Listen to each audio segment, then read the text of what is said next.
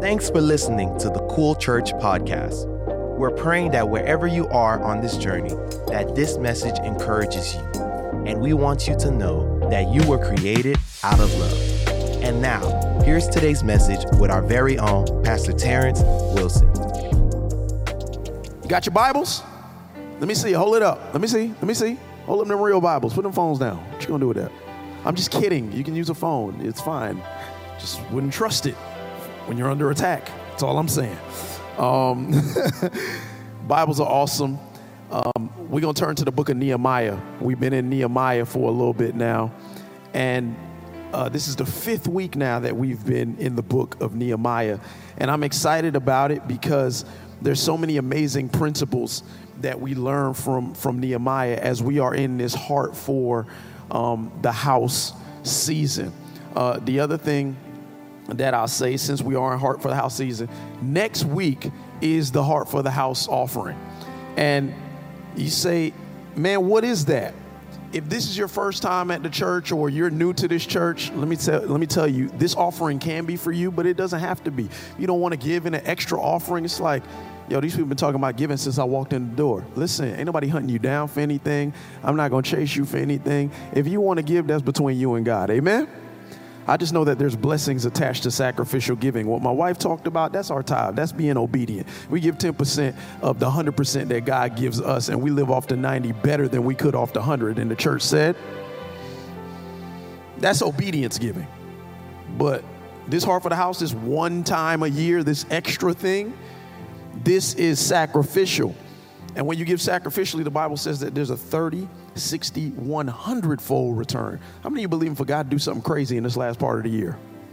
This might be the thing that unlocks it. So make a pledge. If you haven't made a pledge yet, this is your last week to do it because next week we're bringing in the offerings. Um, you can go out to the lobby and grab a pledge card, fill out the front and the back, and then when you're done, you take a marker and you write the number on your pledge card, write it on the stone, take the stone with you as a reminder. We are living stones building God's house. These offerings are going to the work that will happen in 2023 at Cool Church. And the church said, talk about it a little more in a second, but um, just want to give you an opportunity to pledge if you have not uh, pledged. But if you got your Bibles, with you. And if you're not physically here, you can do that online. I'm sure there's QR codes and all that fun stuff. But Nehemiah chapter 5 uh, verses 14 through 16. That's where we are today. Nehemiah chapter 5, verses 14 and 16. If you don't know where Nehemiah is, it is between Ezra and Esther, okay? It's in your Old Testament. It's the, it's the in between the two E's, okay? So you can find it uh, there. Nehemiah chapter 5, verses 14 through 16. There's one more thing I had to say that I almost forgot, and I can't believe I almost forgot it. November 8th is the day to vote. We we not an ignorant house here. We vote. We vote. I will never I will never tell you who to vote for. That's between you and Jesus. But don't be one of those people that say, "Oh, I don't want to vote because it don't do nothing anyway." You're part of the problem. That's harsh, Pastor. No, you're part of the problem. People fought and died and sacrificed so that many of us will have a right to actually do it. And I want to take part in the democratic process because I love this great nation that we get to live in, but I'm not going to sit around and complain and not do my part. It is our it is our duty, not just as men and women of God, but as people that call themselves Americans. it's our duty to vote. So, if you haven't already early voted, you can still got a little time tomorrow, but Tuesday, take some time and vote. Do not complain if you have not already voted. And the church said, Amen. All right, I just had to say that, especially to the younger generation. The OGs get it, but some of us younger folks will be like, nah, that don't mean nothing anyway. I hear that like turnout for young people is low, so I just want to take a moment to say something about it. Like it matters because your future's on the line. Amen. All right, I just had to say that. All right, I'll be nice again. Okay. Nehemiah 5, 14 through 16. Moreover, from the 20th year of King Artaxerxes, when I was appointed to be their governor in the land of Judah until his 32nd year. If you were doing math out there, Bible lets you know that's 12 years. Neither I nor my brothers, I love this, this is Nehemiah talking, ate the food allotted to the governor. That's important. But the early governors, those who preceded me, placed a heavy burden on the people and took 40 shekels of silver from them in addition to food and wine. Listen to this. Their assistants also, so not just the governor, their assistants also lorded it over the people. But listen to what Nehemiah does. I love this. But out of reverence for God, I did not act like that. Instead, underline this, instead, I devoted myself to the work on this wall. All my men were assembled there for the work. We did not acquire any land. And the church said, You're like, but why, Pastor? We'll get there. You're taking notes on this uh, fifth part of Heart for the House, I've entitled it this A Disciplined Builder. A disciplined builder. Let's pray.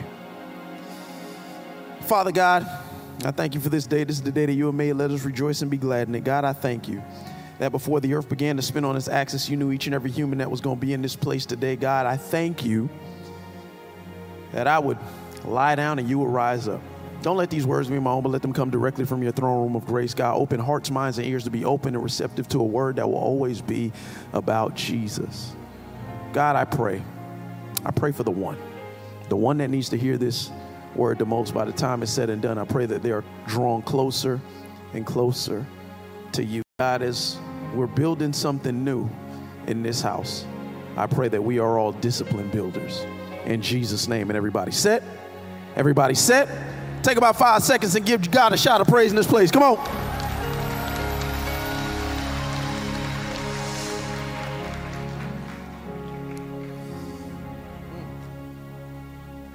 Amen. I told you we're one week away.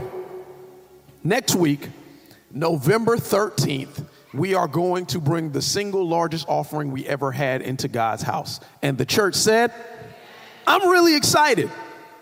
I'm excited because based upon what we do together, it's going to dictate what happens next year in this house. And I believe that God has given us an amazing vision to follow through with. We talked about raising $300,000, and so much has been pledged so far. People have made pledges, they've written stuff on stones, they filled out pledge cards, they did stuff online. I already told you, I'm not coming after you for your pledge. That's between you and God. I ain't gonna call you like, homie, so what's up on that pledge? I'm not doing that.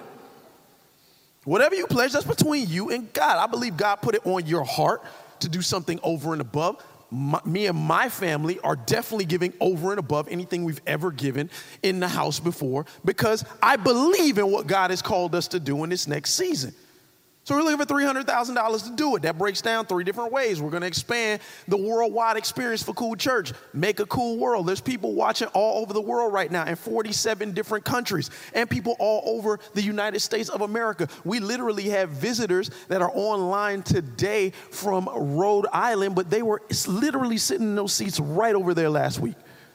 They're part of our, our cool Rhode Island family. They said, man, we just had to come and see it in person. Isn't that awesome that what we're celebrating is so much bigger than this room? But we want to expand that, man. We want to make sure that our online fam has a great experience and we can continue to grow and touch every part of the world because God ain't coming back. Jesus ain't coming back until his gospel reaches the furthest corners of the earth. And I want to be responsible for that. And the church said, I want to help move God's agenda along with the cool world. So we're going to use $75,000 to expand that. We're going to use $100,000 for our Cool Cares 501c3 nonprofit. There are people out there that have dollars to donate to nonprofits, but doesn't matter what we do, they will not donate to a church. But they'll donate to a different nonprofit. So we're starting up a 501c3. We're kind of amazing things in the community. One of which I'm really excited about is called Cool Hubs. We're gonna have these hubs in schools that we build out, and they're like stores where students can come in that are less fortunate. They don't have to pay. They can get a pair of sneakers. They can get uniforms. They can even get groceries to fill their fridge. These are hubs where the church is in the school all the days of the week. So I know we're in here on Sunday, but we want our presence to permeate throughout the week because we're helping people that need it the most. And the church said, we have already secured partners that say, if you build these, we will supply them for you, we will stock them for you. People love attaching themselves to vision, and the church said. So we have allotted um, $100,000 towards that, but the last $125,000 is for Cool Next Generation Ministries. That's our cool kids and our cool youth that is constantly growing. Last week, um, there were 150 humans in this building that were under the age of 18. That's a lot. That's a lot. The average church in America is less than 100 people. We have 150 churning running around here. And I, I don't ever want them to leave. I want them to think that this place is better than Disney World, man. I want them to beg you and annoy you to get them to church on Sunday because this should be the livest place on the planet for them. This is where they grow, this is where they learn, this is where they develop friendships. And the church said, so we're going to put as much as we can into it. And the other part is that we're going, we're going to hire um, some special needs educators because there is a grave and a dire need. We have special needs children, and we don't want just a babysitter. No, we want somebody that's going to help educate them in the love and knowledge of the Lord. And the church said, but those same people will also help educate our parents so that they can uh, teach and train their children up in the way that they should go so that when they're old, they will not depart from it. You can't have a mission that says build strong families and build strong futures, and families are getting left behind because they are not being resourced and they're not being helped the way that they need to be helped. Amen? I don't want to just help some families, I want to help them all. Doesn't matter what difficulties your family faces, we want to help you so that you and your children will see a brighter tomorrow. So, the most of what we got, we're going to put into the next generation.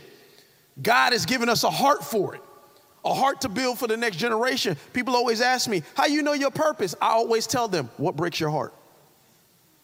Whatever breaks your heart, go fix that. That's probably your purpose. The thing that moves you, the thing that keeps you up at night, the thing that bugs you the most, what if you were the person that God put on the earth to solve it? That's what I call purpose. And Nehemiah, his heart broke for the wall, the wall around Jerusalem.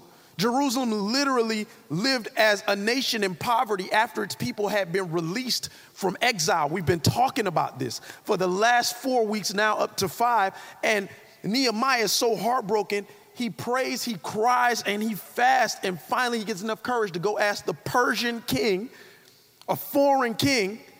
He says, Hey, could you please let me go back and build this wall? I don't want anybody else to do it. I got to do it. I believe God's called me to it. He's asking a foreign king to go build something that God calls him to build. The king says, Nehemiah, I am with you. Not only will I send you, I'll send resources with you. Because when God is for you, how many of you know the resources will follow? So the resources follow Nehemiah, and we've we've heard the story. Yes, opposition, so many different people coming against him. And last week we talked about Nehemiah chapter 4. The people are building, the wall is at half its height, but they come under such scrutiny, ridicule, threats from the enemy. How many of you know when you're trying to build something, you're gonna have haters? The haters just looking for you to do something. What they doing over there? Let me, let me see how I can mess that up. Let me see how I can get in their head. But I love Nehemiah because he pushed past the haters and he tells his people that no matter what they say we gonna keep on building but while they're hating we gonna build and we gonna defend ourselves. The bible says that they had a sword in one hand and a trowel in the other. They had a weapon to protect and defend themselves and they had the, the, the, the tool that they were working with in the other because just because you're defending yourself does not mean you should stop building. You gotta keep on building And we learned last week how to defend the building. Now, by the time we get to Nehemiah chapter 5, and I promise you the intro will actually take longer than the points that I'm going to preach because I got to set this up for you properly. So, when we get to Nehemiah chapter 5, they have fought off the enemy, they're building, but something crazy happens. The building stops. The building completely stops. They're over halfway of the height of the wall, and the building stops. It's interesting because the enemy is not what stopped them from building. They were able to defend themselves against the enemy. The enemy couldn't stop them. So, because the enemy could not stop them, they turned on each other. If the enemy cannot defeat us, he will most certainly try to divide us. Listen to me, church. This is, this is an age old tactic.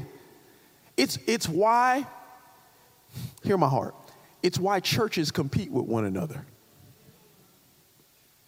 My church, my church, my, I ain't about small c, cool church. I'm about capital C, the church. If the enemy cannot defeat us, he will most certainly try to divide us because the devil is not scared of a big church. He's terrified of a united church. Us being together matters. How many times have you seen like groups of people that were doing something great and then seeds of division start to slip in and break up the group? I mean, we've seen this time and time again. Like, what would have happened to the 1998 Chicago Bulls if they'd have ran it back one more time? Them little seeds of division. Jerry Krause up in that thing. Pippen ain't happy with what he getting paid. The seeds of division started to creep up. How many championships would Kobe and Shaq have won together if egos were not so big in LA? Division starts to creep in. I mean, don't even get me started on the Miami Big Three. If them boys would have stayed together, switched a couple pieces around, how many chips they are brought back to the city. Like LeBron, how do you leave Miami and go back to Cleveland? Nothing in Cleveland. Anybody here from Cleveland? I feel sorry for you. I'm just kidding. I'm just kidding. I'm just. Of course, it's Brianna. She's like, that's why I'm leaving. Oh, Marla, don't do that to me. I love you, girl. He'll never come back now. He just Cleveland, son. C-Town, what? I don't even know. It's like little divisions break stuff up like it happens in music all the time. Beatles broke up. Destiny's Child. Somebody said Jesus. Y'all was like worshiping the Destiny Child. I'm a survivor. Get out of here. Now you the Beyhive. Bzz, bzz, bzz, I'm scared of y'all. That's a cult. Okay. NSYNC broke up. Boyz II Men. I, I, don't care. L- listen, uh, Boyz II Men my favorite like boy group of all time. And as amazing as they sing, it's not the same with just three of them. Like you need Mike to come in with that bass. Baby, I'm sorry.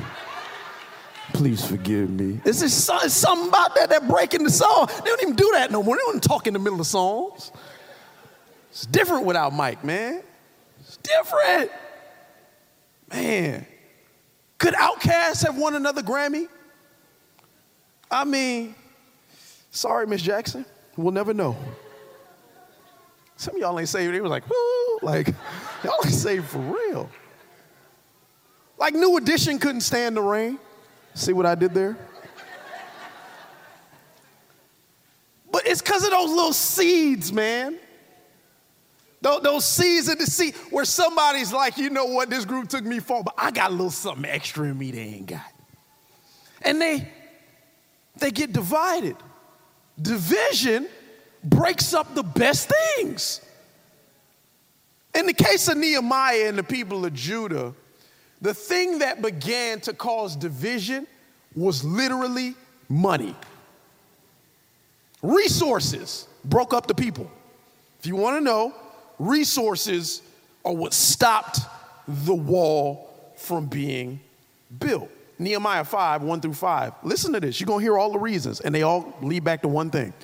Now, the men and their wives raised a great outcry against their fellow Jews. This is where the problem starts. It's internal. It ain't even an enemy, this is internal.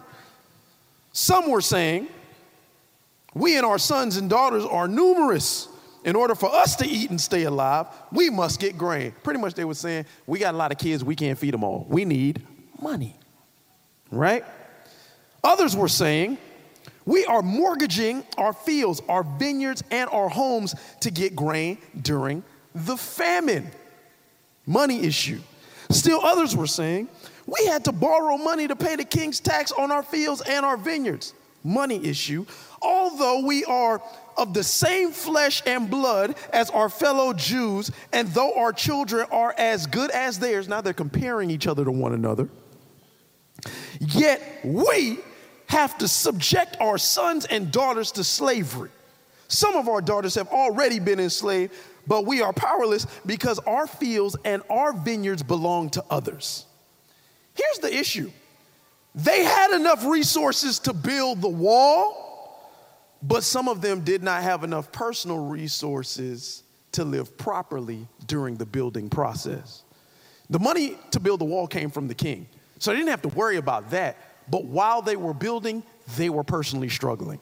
And I, I just want to say something because I know there's people out there, you hear me throw around like big numbers. One, you have not because you asked not. But two, you say, man, you need all this money to build this thing for the church, but I'm over here struggling.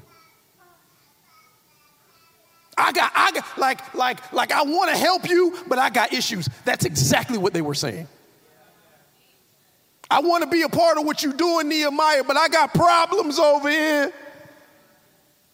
I know building the wall is the right thing to do. It's not that you don't believe in what we're doing. You're just saying, I got issues, man. I got, I got some, like, like, my GoFundMe is like up right now. Did you see it, Pastor? Like, I need a heart for my house. I'm just telling you what the Bible says. Because I know no matter how, how, how great and how awesome I tell you this, this thing is going to be, there will be some people that do not participate. It's not because they don't want to, they literally cannot.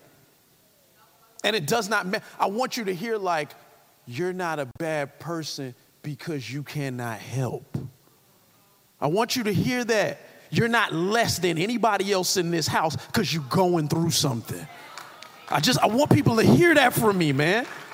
Because I, I, I, I, think like some people say, oh, the pastor favors you because you this kind of donor and you that kind of donor. Man, let me tell you something. My job is to serve all of you. There's people I've served in this house that probably don't give a dime, but I don't look at your bankroll and how much you've tithed to know if I should pray for you or not. I do it because you're a part of this house. We serve you because no matter where you are, you're part. And I just want to encourage somebody. Pastor, I ain't got nothing to get you are loved you are a part of this family and and your bottom line and your dollar amount does not dictate how we serve you. I want you to hear that and know that. Amen? So they had enough money to build based upon the king but they were personally going through stuff. Like some some of them hey this some church people they were so focused on building the wall they didn't put in the same effort into taking care of their own homes that's some church folk. You all about the work of the church, and your house is a mess. It's in the Bible. There were families, look at this thing. It says, others were saying, We are mortgaging our fields, our vineyards, and our homes to get grain during the famine. If you know what a famine is, that's a drought. It means that there were less supplies but there was more demand. There was less supplies, there was more demand. So, because there was more demand, what do the people that have the supply do? They raise the prices. You know what that's called in 2022? In what time are we living in right now? They were going through inflation. It's so funny how something that can happen thousands of years ago can be so relevant today. The people of Nehemiah's time were literally going through inflation like we are right now. They ain't have gas prices, them donkey prices was high though.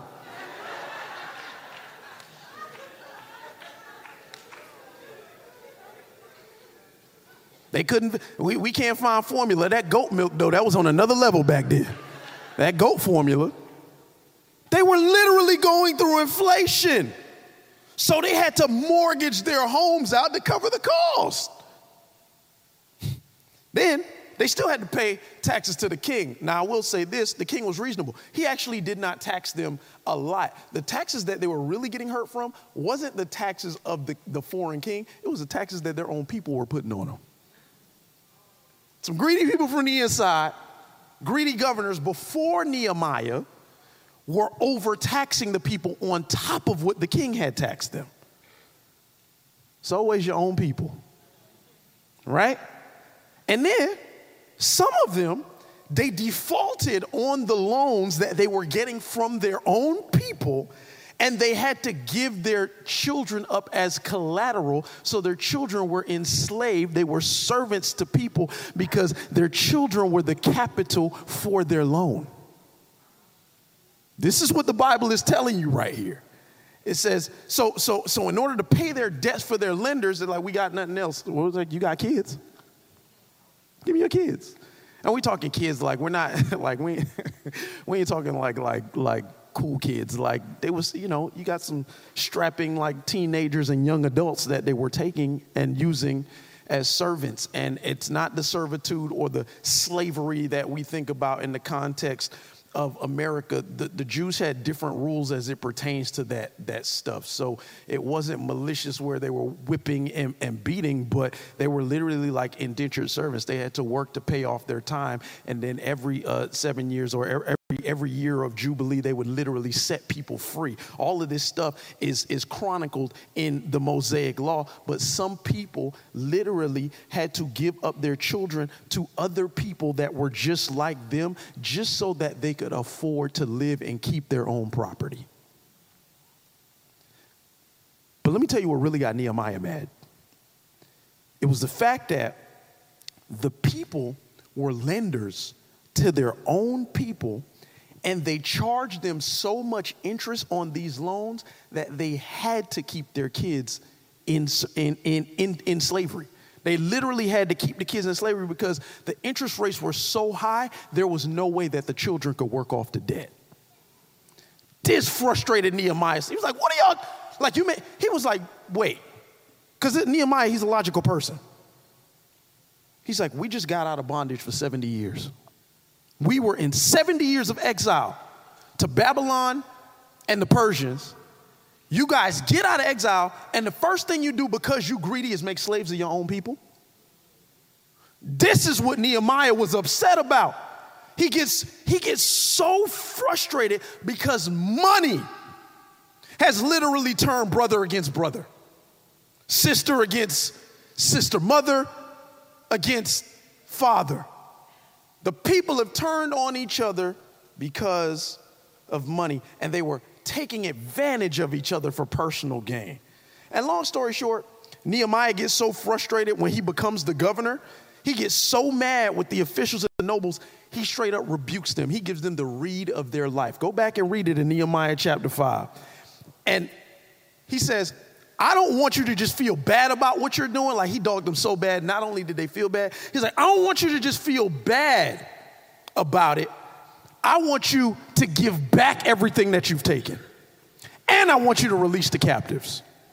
It's like, I'm not playing with y'all anymore. Like, like y- y'all, y'all, y'all, go, y'all gonna fix this mess that you got our people in. And Nehemiah 5, look at this. Nehemiah 5, 9 through 12 says, so I continue. This is the second part of his read, second part of his rebuke. What you are doing is not right. Shouldn't you walk in the fear of our God to avoid reproach, to avoid the reproach of our Gentile enemies? He says, I am my brothers, and he says, I and my brothers and my men are also lending to people, but what Nehemiah was doing wasn't was different. He didn't charge anybody interest, and I'll tell you what else he was doing on top of it. He says, I, my brothers, are also lending people money and grain But he says, let us stop charging interest.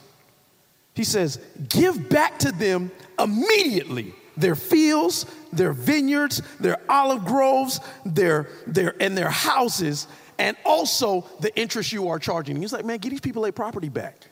We, we shouldn't be taking from one another like that. We should all want to be property owners. We should all want to be landowners. We should all have things that produce things that bless us. And the church said, says 1% of the money, the grain, new wine, and olive oil. says, and, and, and listen to their response. Now, they were gritty enough to get themselves into this, but listen to their response to Nehemiah's rebuke. Y'all following me still? They said, We will give it back, they said, and we will not demand anything more from them. We will do as you say. Why were they so willing to do what Nehemiah said? Why were they so willing to be so generous now when they had been so greedy for so doggone long? Why did they accept the rebuke of Nehemiah and return what they took? I'm gonna tell you why. And it's what we're talking about today. Because Nehemiah's life was a living example of the expectation he had for the leaders of the community. He was only asking them to do what he was already doing. They listened to Nehemiah because Nehemiah didn't just tell them to do it, Nehemiah was already doing it. Nehemiah was the example of a disciplined builder. So, what do disciplined builders do that nobody else does? And you'll see why they follow Nehemiah's example after these two points. The first one is this it's gonna go quick. A disciplined builder shows restraint. Hear me? A disciplined builder shows restraint. Nehemiah 5 14 and 15. Listen to Nehemiah. Moreover, from the 20th year of King Artaxerxes, when I was appointed to be their governor in the land of Judah until his um, 32nd year, 12 years, listen to what Nehemiah did. He said, during my tenure as governor, he said, he said, neither I nor my brothers ate the food allotted to the governor. He pretty much was like, I didn't even take my paycheck from the king. Right? He says, but the earlier governors, those who preceded me, placed a heavy burden on the people and took 40 shekels of silver from them in addition to the food and wine. The people out before Nehemiah, they were crooks. He says, their assistants also lorded it over them. So not only was the governor a crook, all the governor's assistants were crooks. And they were stealing from their own people. But out of reverence for God, I did not act like that. That's what Nehemiah says. Nehemiah, he would not have been wrong to use what he earned as a governor of the people, but he has enough wherewithal, seeing the people's situation, knowing the slavery that they just came from, he has enough wherewithal to say, you know what, as governor, I'm gonna live modestly because I see how the people that I'm governing are living. Nehemiah has that enough common sense. But even more importantly than that, if he didn't have the common sense, he had the God sense. He had the spiritual sense because he says, I live modestly in reverence to God. When you don't, listen, if you're gonna do something, please let God be your motivation. He says, I'm doing this out of reverence to God. Hear me, church. I do not, I repeat, I do not believe that there is anything wrong in life with you having nice things. How many y'all like nice stuff?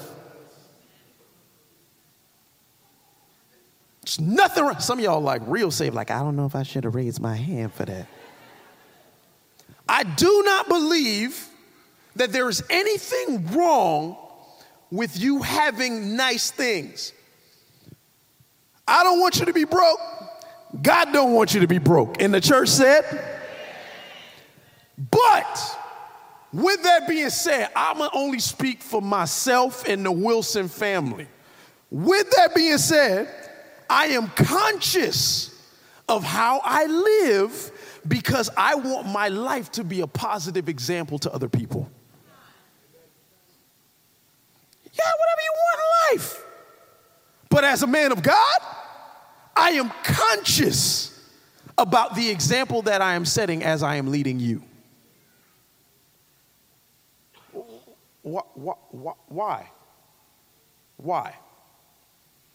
Because my rule in life, especially as a pastor, but you don't have to be a pastor to have this rule. But this is a rule in life that I will, I will stick to to the day that I die, especially with the position that I'm in. I don't, as long as I live, I don't want to consume more than I give. That would change somebody's life right there. If you just, some of you ain't clapping because you like consumption. You're a hoarder. I, I, I don't want to. Live a life where I consume more from this planet and from people than I give back. That is not the human that I desire to. I don't want to just be a consumer. I hate that that that that like it, it, it, as it pertains to as it pertains to money and it, and it pertains to the American buyer in this capitalistic society. They call us consumers. Like that bothers me, because that's what they see us as. People that just take, take, take, take, take. I don't want to be a consumer. I want to be a giver. I want to be a giver. I want to give more than I consume. Because there's a lot of things that I can do that I'm just speaking for me that I consciously choose not to do because I want my life to be an example that points back to Jesus. There's just certain things I don't do. Can I do it? Yeah. And it would probably be fine. But I don't because I understand the example that my life is supposed to set. And in short, this could change somebody's life. Just because you can do something doesn't mean you should.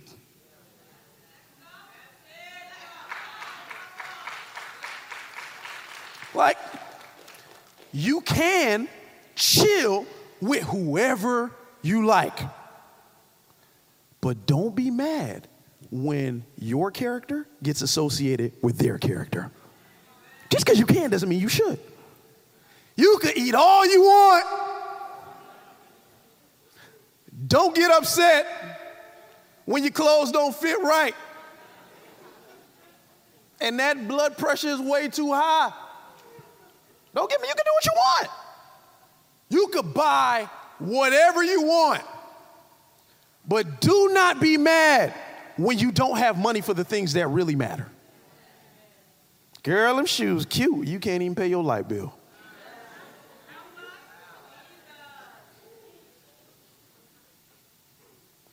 You can go wherever you like. Don't be mad when somebody calls you out for being there. Oh, y'all. Go wherever you want. Go. You a Christian. What you doing here? Exactly. Like, you have a problem going. Don't be mad when they call you out for being there. Don't, don't, don't be mad. Tim Ross said something that made me laugh so hard the other day. Y'all follow Tim Ross? I love Tim Ross. He was like, some of y'all be going so hard in the paint, y'all be doing some nonsense. Like you be taking 10 shots for Jesus. Like, like 10? Try, trying to fit in. Trying to be like everybody else. He was like, you took 10 shots for Jesus?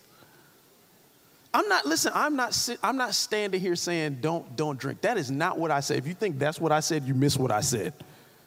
But some of you are, are engaging in behaviors that like don't look nothing like Jesus, but you associate Jesus with it.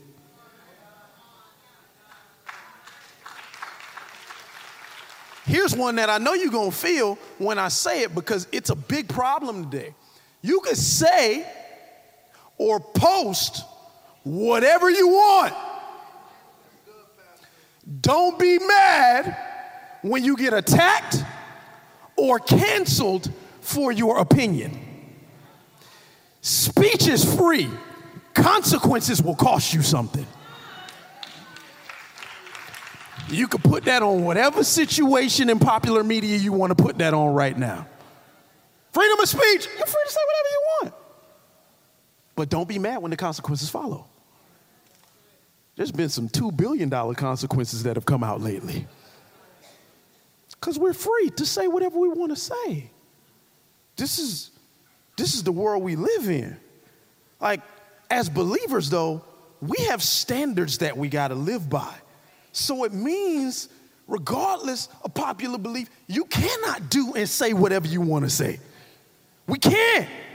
Because to the world, whatever we say or do is a reflection of Jesus. So we have to be very careful. You can't say God did and then live like God didn't.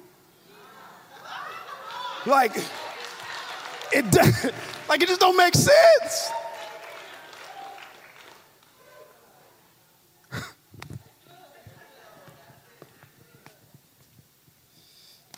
Come back next week. I'll be nicer. oh man, like like to do what God has called you to do in this season, for me to do what God has called me to do in this season, like Nehemiah, you have to exercise some restraint. You just have, restraint is not fun because we say things like, mm, whom the Son sets free is free indeed. God ain't set you free to be stupid. just because Jesus went to the cross. He could have called a host of angels down to take him off that cross and slaughter everybody that put him on. But he says, you know what? I'm too good for that. I'm going to sit right here and I'm going to flex the power that's going to save all of humanity. There is power in restraint. Just because you can do it does not mean that you should. If we just follow the Proverbs of Solomon, like some of our lives would be better based off of that. He talks about restraint. Proverbs 21 20. The wise store up choice food and olive oil, but the, but the fool, the Bible says, gulps theirs down. Fool. Wise people, man, I'm gonna say something. I'm gonna put something to the side for a rainy day. The fool, I want it all right now. I wanna live my best life. I might not live tomorrow. Okay, you might be broke tomorrow too. Proverbs 21 23. Those who guard their mouths and their tongues keep themselves from calamity. Just because you can't say it doesn't mean you should say it. No matter how cool it makes you sound or how much of a free thinker it makes you sound like, you should not say it because you will literally bring, the Bible says, calamity, tragedy, problems upon yourself. Aren't we seeing that get played out today? Proverbs 21, 25 to 26. The cravings of a sluggard will be the death of him. Consume, consume, consume, consume. Because his hands refuse to work. I love this. But all day long, he craves for more, but the righteous gives without sparing. Do you see what, what, what, what, what's said in that proverb there?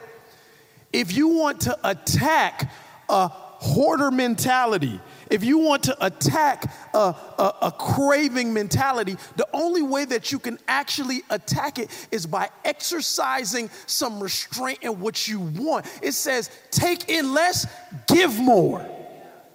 You got to give more. Because why would it come after uh, saying that, that, that because his hands refuse to work all day long, uh, a sluggard craves more, but the righteous give without sparing? It's literally trying to give you a tactic to fight your greed. It's trying to give you a tactic to fight laziness. It's trying to give you a tactic to fight consumption. Hey, stop, give more. Give more is what the Bible is telling us. See, we don't do what the world does because as discipline builders, we show restraint. We don't take more, we stop consuming and we start giving. That is how you overcome that mentality that my wife so eloquently touched on earlier. Discipline builders show restraint. And finally, a discipline builder is devoted to the work. They show restraint and they're devoted to the work. Nehemiah 5 16. I love this. So Nehemiah didn't do what everybody else did. Instead, this is him, I devoted myself to work on this wall. All my men were assembled there for the work. We did not acquire any land. Is acquiring land wrong? No. Nehemiah just understood the context. How this look, me taking, taking all this stuff while all these people out here suffering? That's what Nehemiah understood. By showing restraint, hear me, and cutting back on things that were not necessary, Nehemiah fully devotes himself to building the wall. There will be some things in your life that you are going to have to say no to in order to be able to say yes to something else. Sometimes the things you say no to might even appear as a good thing. But if you say yes to them, if you don't practice proper restraint, you're actually gonna miss out on the thing that you're actually called to. There'll be things that you have to say no to. Exercise restraint. No, I, I can't. Mm, I'm not gonna do it right now. Because it's not even that, like, some of the things that you want are wrong, they just might be wrong right now. So Nehemiah says, like, I'm sure, as long as Nehemiah lived, I'm sure he, got, he had a bunch of land after the wall was rebuilt. But at that moment in time, his focus was building the wall, not building himself. So he said no to this in this season. He practiced restraint in this season so he could say yes and devote himself to his work. Why was Nehemiah so devoted to his work? I, I, love this. He says no to attaining more, to say yes to devote himself to the work. But why was he so devoted? Why was he so devoted? And if you hear nothing else I say today, I want you to hear this. I, the Holy Spirit, I believe, gave me this statement, and I want to give it to you. Why was Nehemiah so devoted to his work? Your highest level of discipline must be a reflection of the object of your highest level of devotion. You could just, if you could grab that nugget, your life would change. Your highest level of discipline must be a reflection of the high of the object of your highest level of devotion. What am I saying? Your discipline mirrors your devotion. Your discipline will mirror your devotion. You will go all out or all in to being disciplined in doing something when you know what you are doing it for and you are more to, devoted to the thing that you're providing discipline to. Last 12 weeks of my life, I've been going to the gym. Thank you, baby. I've been going hard, man. I was, I was about to turn 41. I looked at myself in the mirror. My old boy tried me. He's like, You're getting fat. I said, Oh, Lord. It made me mad. I got into the gym. And at first, when I was doing it, I was like, Man, I just, I just, I just want to like look better and feel better I want my clothes to fit again. I was wearing like extra baggy stuff on purpose, not because it was cool or trendy. It's just I was trying to hide stuff. And um, you know, one week became two weeks, two became three, three became four, five, so on. And I just finished week 12 last week. Four to five days a week, working out, eating right, drinking water all the doggone time, just just and you see me jump around and act a fool on stage because now I actually got the energy to. Don't feel the issues I used to have with my knees and my elbows. I just I feel good. I got, I got, man, I got. It. Listen, if you don't like me, I'm gonna be here for a long time. and I'm saying that just to get you mad. I'm gonna be here for a long time. And when I thought about it, after I finished week 12, I kind of reflected. I'm like, man, I don't remember having like this kind of discipline in working out before. I've been disciplined, but like to not miss a day in 12 weeks, I've never done that. And I started thinking, I'm like, God, why? What's different this time? What's different this time than last time? And I started to think about why I work out. And I'm like, I, I honestly, if I could be honest, it feels good, but I don't work out for my clothes to fit.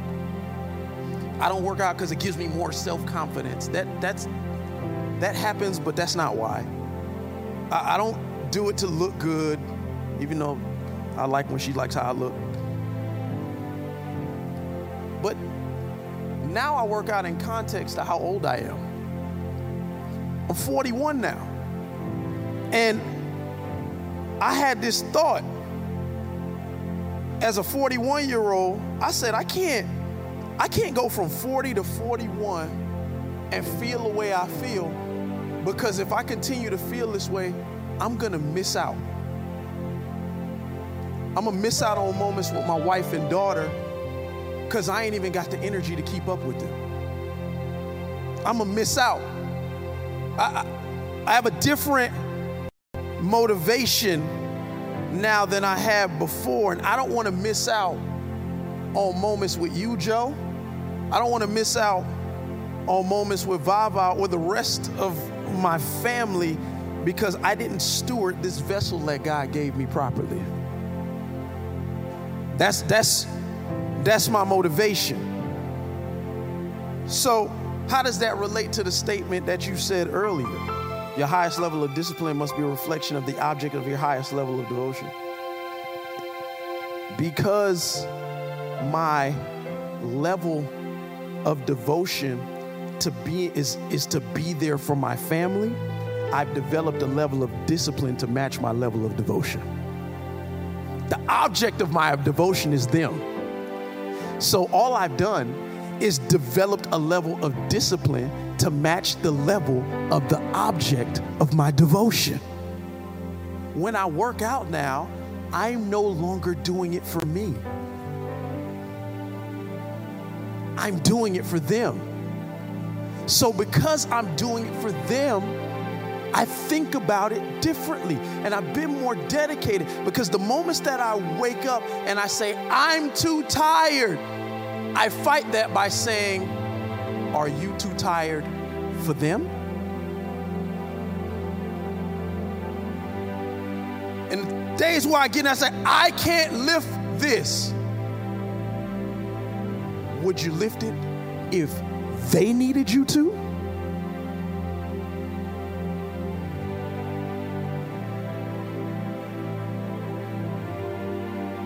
It hurts me. It'll hurt them more if you don't do what you got to do. I, have I've shifted from a place, and some of us can't be disciplined because the highest level of devotion that we have is to ourselves. Trying to teach you something. That's why I'm going slow. That's why I'm not screaming as much. When the highest level of devotion you have is for yourself, you're going to be hard pressed to find reasons to keep going. Because your life is never meant to just be about you. I love this because when you decide, or until you decide to be devoted, you will never truly be disciplined.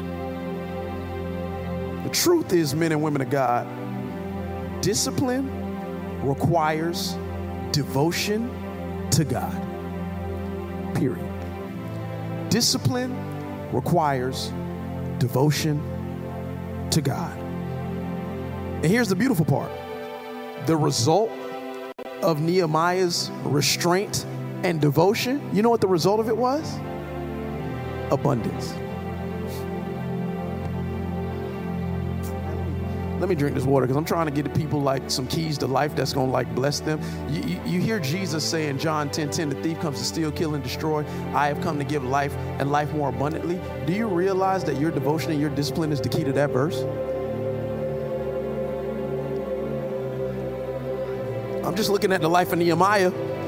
Nehemiah 5 17 through 16 says, So he was devoted, he was disciplined, he, he exercised restraint and he didn't take things he should have to devote himself to the work of who? Not himself, to God. Look at the result of his devotion. Nehemiah 5 17 through 19. Furthermore, 150 Jews and officials ate at my table, as well as those who came to us from surrounding nations. Each day, one ox, six choice sheep, and some poultry were prepared for me, and every 10 days in an abundant supply of wines of all kinds. In spite of all this, I never demanded the food allotted to the governor because the demands were heavy on these people. And he says, Remember me with favor, my God, for all I've done for these people.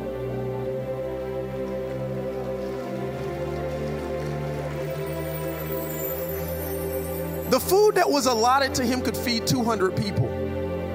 Nehemiah did not take what was for him. He took it and he had 200 people sitting at his table every day feeding them. And the stuff he could have took from the king, he actually could have took it, sold it and made more money. He says, "No. I'm to take it and bring people to my table that need to be fed. I'm a I'm a I'm a give because of my devotion. Nehemiah was so devoted to the work of God. Hear me. This is why he wasn't a crooked governor. He was so devoted to the work of God. Not only did he not take what he could have, he gave what he did not have to. He would have been justified in taking everything that the king gave him. And as a governor, he could have charged the people taxes. He didn't. He says, I'm going to take what is for me I'm gonna restrain myself and not take it for myself. I'm gonna give it to somebody else. Because Nehemiah didn't want to be like the governors before him. He wanted to kill greed in his life and stay devoted to the mission that God had given him. So he uses generosity as his vehicle to stay disciplined and devoted to God. He takes the king's salary that he earned, he earned it and he says, because of my restraint and my devotion, I'm going to feed other people with it. Because I'm going to practice this restraint. Because just because I can do it doesn't mean I should. I see how these people suffering. Just because I can does not mean that I should. How is this possible? Nehemiah gives us a practical formula to live a full life while doing the work of God. Because once again, I know there's people in this room right now. You say you want to do the work of God, but I got issues, man. You see this inflation, I got all kind of stuff. I want to live in this abundance. It's like I want to pay tithe. I can't even pay my tithe because if I pay my tithe, my life's gonna get cut off. Like Pastor T, like I hear you, but like I can't do what you're talking about. How, how could you stand up there and tell me to do that stuff and say that your life is blessed because of it? How'd you even get to that place? Like what what made you disciplined enough to start doing? It's the same thing that made me Nehemiah discipline. I'm gonna give you the formula right now, and it'll come up on the screen. Take a picture of this, live by this. I promise you, your life will be better. Not because it's my word, it's God's word. Put it up on the screen right now. It's Nehemiah's formula for success personal restraint plus kingdom devotion equals abundant living. Y'all, this has literally changed my life. I have more than I need because for years I practiced personal restraint. I didn't buy every pair of shoes I could, although I wanted to. There's certain places that I did not go that everybody else was going. I was putting 10% of my income away with every check that I got when I could have spent it on something else while still giving God his 10% of his house. I practice personal restraint, but with the personal restraint, because a lot of people are disciplined enough to have personal restraint, your personal restraint must be coupled with kingdom devotion. What does that look like? God, none of it's mine. It's all yours and I'm gonna spend my life doing whatever you want me to do, not what I wanna do. Whether it's preaching, whether it's painting, whether it's serving, whether it's making clothes, it doesn't matter what it is. If you call me to it, I'm gonna do it. Personal restraint plus kingdom devotion. Are there some things that I wanted in the process that, man, I was like, God, I really got to give this up for this? Of course. But can I tell you, in the 41 years that I've had of life, there is nothing in my life at this point that I want that I cannot have because I know that when I have personal restraint in my life and I couple it with kingdom devotion, I will always live in abundance. What is abundance? More than what you need. There was never a time in my life, at this point in my life, there were times where I used to have to rob Peter to pay Paul, I promise you. There were times where my bank account was negative. I don't live like that now. I'm not better than you. I just have personal restraint and kingdom devotion, which has led to abundant life, not just for me, for my family.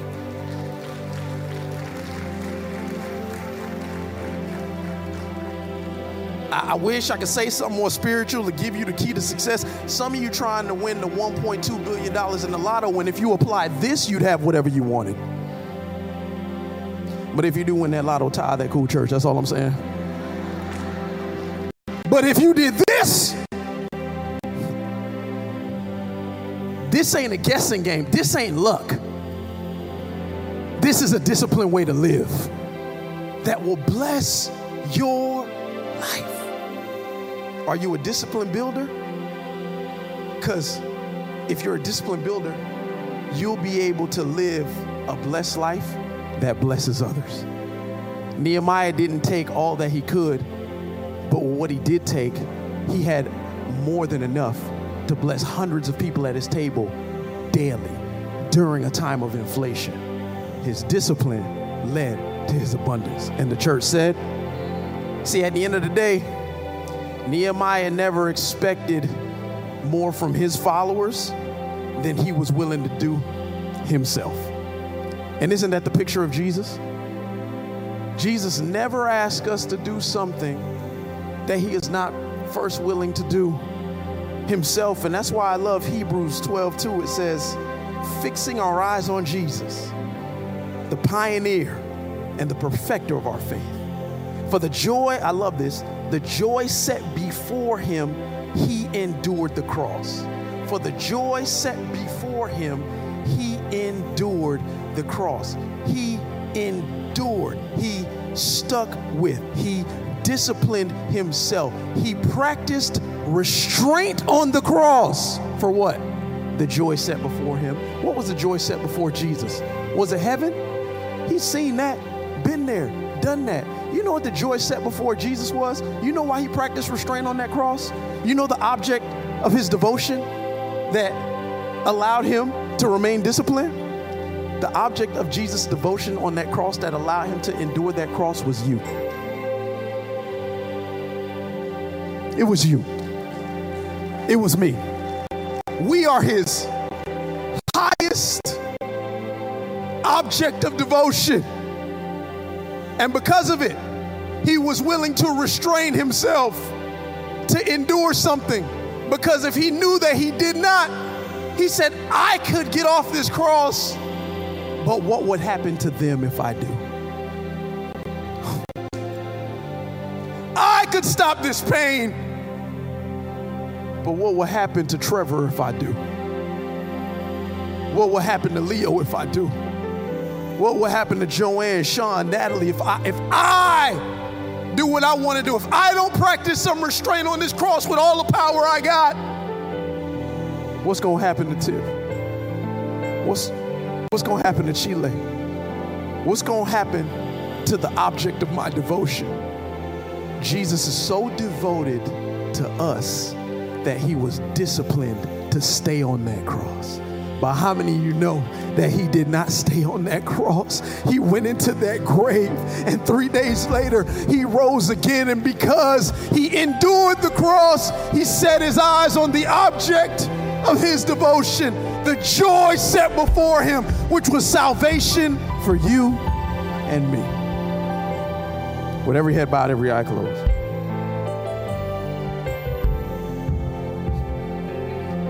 You can only be a discipline builder because discipline went before us.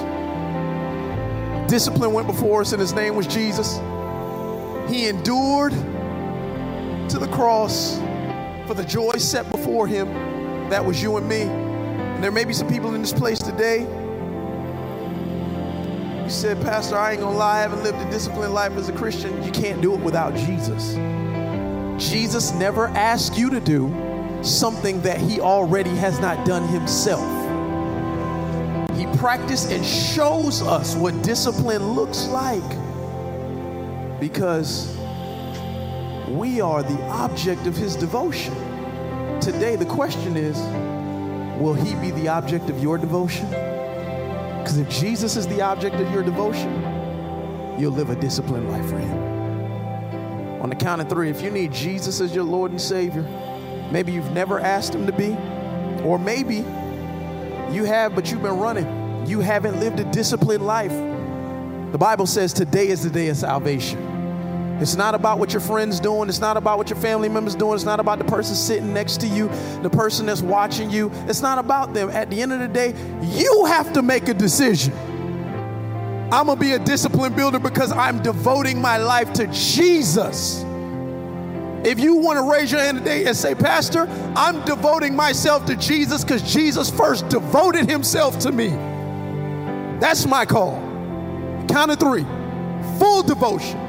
No more games, no more playing to Jesus Christ because he first devoted himself to you. I want you to raise your hand. One, two, three. Hold it up high enough and long enough for me to see it. No games. Hold it up. I see you and you and you and you and you and you and you and you and you and you and you and you. I said all those yous because I want you to know you're not alone. If you if your hands up, stand up. Your hands up, stand up. Don't be scared. Full devotion requires something. Yep, I see you. I see you. I see you. Uh huh. I see you. Yep. I see you. You ain't got to be scared. You did the hard part. Come down. Let's pray about it. Come on. Come. Everybody standing in this place as they come and clap for them as they come. Come on. Full devotion. No more games.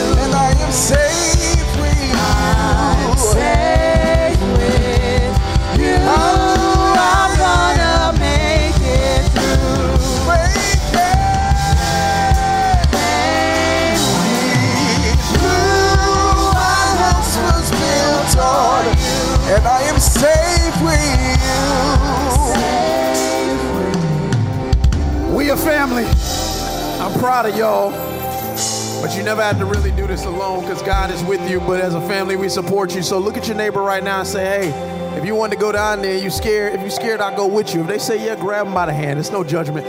I can't tell you how many times I made this decision right here. So right now, look at, look at your neighbor and say, hey, you scared? I'll go with you. If they say, yeah, grab them by the hand, walk them down. I just want to make sure. I just want to make sure. No shame. No shame. Five, four, three, two, one. Praise God. Hallelujah. Reach your hands towards them. If you're down here, maybe you want to reach your hands up. Say, why? Surrender. Full devotion. Bible says in Romans 10 now, when you confess with your mouth that Jesus is Lord and you believe in your heart that he was raised from the dead, you're saved. Don't let anybody take that away from you. I want everybody to repeat after me. Say, Dear Jesus, I've sinned. I've sinned. Not proud of it. Not proud of but it. I admit it. But I admit it. Today, Today, I lay my sin down. I lay my sin down. Take it, I pray. Take it, I pray. I don't want it anymore. I don't want it anymore. I reach to heaven, I reach to to heaven receive your forgiveness, to receive your forgiveness. to take the place of my sin. Take the place of my sin. I ask, I ask that you would accept me that you accept me to your wonderful to family. your wonderful family. Today, Today, I give my life I give my life completely to you. completely to you. I'm yours, Lord. I'm yours, Lord. Thank you, Jesus. Thank you, Jesus. Amen. Amen. Amen. Proud of y'all. All of you. See that sign? It says welcome to the family. That's what you are. And enemy can't take that away from you. No matter what. No matter what. I know some of y'all need prayer for different things, or maybe you got questions. I never want something like this to happen and you got questions that we can't answer or we're not giving you the prayers that you need to get. So there'll be some folks. Oh, you tried it today. But I got hands. Carroll City. Keep telling y'all. Um, I got a gift for you. I want to give you this. There's a Bible in here, uh, WWJD bracelet, a letter from me and Pastor Joe in here just for you. And if you got questions, our team out there will answer them. you tried it, I tried it back. They'll pray for you.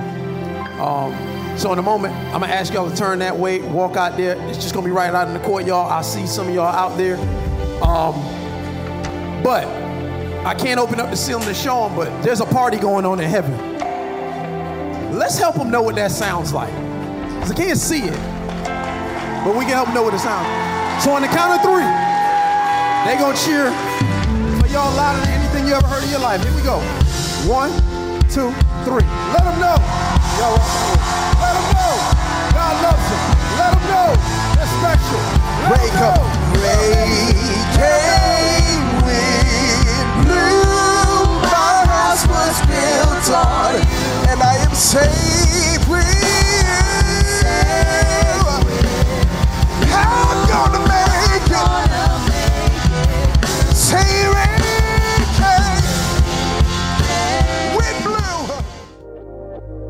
Thank you so much for tuning in. To hear more messages like this one, please be sure to subscribe and check out our podcast channel. And if you like what you heard, please consider sharing with your friends and family to be a blessing to their lives as well. Don't forget to connect with us at our website, thecoolchurch.com. And be sure to follow us on Instagram and Facebook at We Are Cool Church. And always remember that you were created out of love.